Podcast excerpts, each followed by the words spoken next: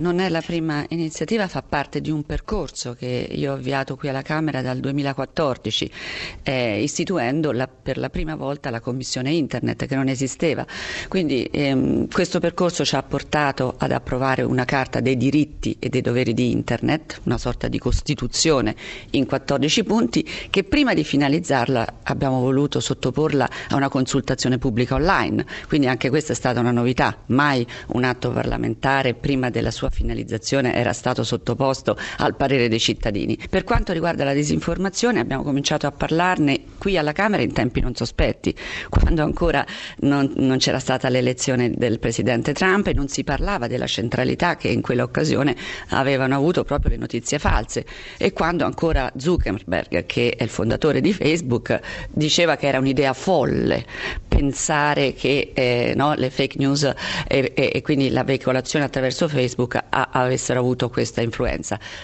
Dopo qualche mese invece ha rivisto le sue posizioni, perché avevamo capito che questo era un grande tema di democrazia, perché eh, le bufale, la disinformazione non sono manifestazioni di goliardia, non, non, lo si fa per divertirsi, lo si fa per arricchirsi sulle spalle della collettività. Allora si mandano fuori notizie false sui vaccini, sulle mm, cure per le malattie, si infama e si inventano notizie a danno degli avversari politici e tutto questo altera quindi il dibattito pubblico, lo avvelena e allora io penso che le istituzioni, in primis il Parlamento, non possano rimanere a guardarle senza dare manforte ai cittadini.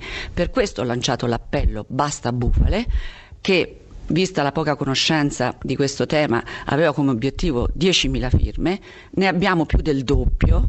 Questo vuol dire che sul tema piano piano si sta capendo la gravità delle conseguenze della disinformazione e noi dobbiamo insistere e oggi qui alla Camera con questo incontro a cui parteciperanno appunto i vertici di circa 40 sigle tra le più rappresentative, io spero che arriveremo a dei risultati concreti, perché se ognuno dei partecipanti si impegnerà a mettere in campo azioni concrete, beh, io penso che noi potremo veramente arginare questa deriva. Allora, che cosa farà il mondo della scuola? Perché so che lei è molto in collegamento con il mondo della scuola. Questa è la mia prima domanda. La seconda domanda che le voglio fare è questa. Lei è stata colpita anche personalmente da, dalle fake news, dal veleno delle fake news. Quanto questo eh, essere colpita nella sua identità di persona la fa essere battagliera come è questo, in questo campo? Comincio dalla seconda. Io sono battagliera a prescindere e quello che sto facendo lo faccio per tutte quelle persone tantissime che si trovano nella mia stessa condizione. Io non sono un caso isolato, questo deve essere chiaro. Qui ci sono milioni di persone nel mondo che subiscono le conseguenze delle fake news, ne pagano direttamente le conseguenze. Quindi bisogna spendersi per questo.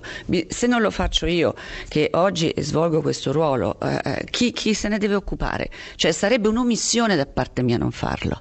Quindi ritengo che è una questione sociale eh, che deve ehm, riuscire a, a portare l'impegno di tutti i soggetti coinvolti per arginare questo fenomeno.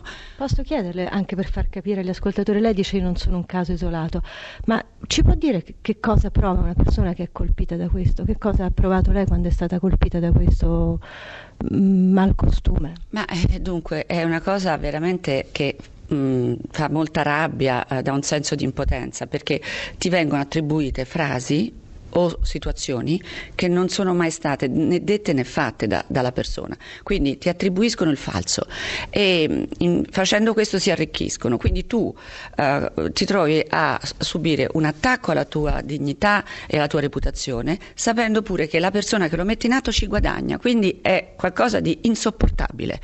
E, mm, e succede a tanta gente questo, ma non solo gli attacchi individuali basati sulla menzogna e se questo viene fatto con un'agenda politica politica ancora più miserabile, perché vuol dire che la politica sta raschiando proprio il fondo se invece di contrastare l'avversario con le motivazioni no, eh, fa ricorso alla menzogna sistematica. Ma a parte questo c'è anche una questione proprio di ehm, come dire, di, di, tutela della collettività, perché noi l'abbiamo visto con i vaccini pediatrici, quello che può succedere, o l'abbiamo visto in altre circostanze, il terremoto in centro Italia. A un certo punto qualcuno ha detto che era, era stata alterata la magnitudo del terremoto per non dare gli aiuti alle popolazioni colpite, una cosa terribile.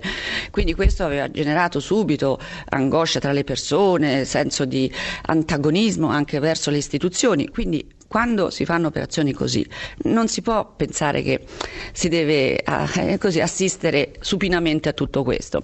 Ecco, quindi io penso che siccome è molto brutto questo, moltissimo, eh, noi dobbiamo avere senso di responsabilità e, mh, mm, e, e, andare fino in fondo su questo. Infatti la mia commissione, la commissione che abbiamo istituito qui alla Camera, oltre a uscire e andare nelle scuole, continuerà il lavoro parlamentare e adesso inizieremo un'indagine conoscitiva sulle fake news, cioè sulle sulla disinformazione nel nostro paese, così come stanno facendo in Inghilterra alla House of Commons. Il mondo della scuola è importantissimo perché la disinformazione si combatte principalmente se si danno alle persone gli strumenti culturali per reagire, il senso critico. Quindi io oggi farò una proposta, um, una proposta di, un po' ambiziosa, ma penso che ce la possiamo fare, di lanciare un progetto di educazione civica digitale nel nostro paese. Un investimento che riguarda tutti, perché questo è il futuro del nostro paese.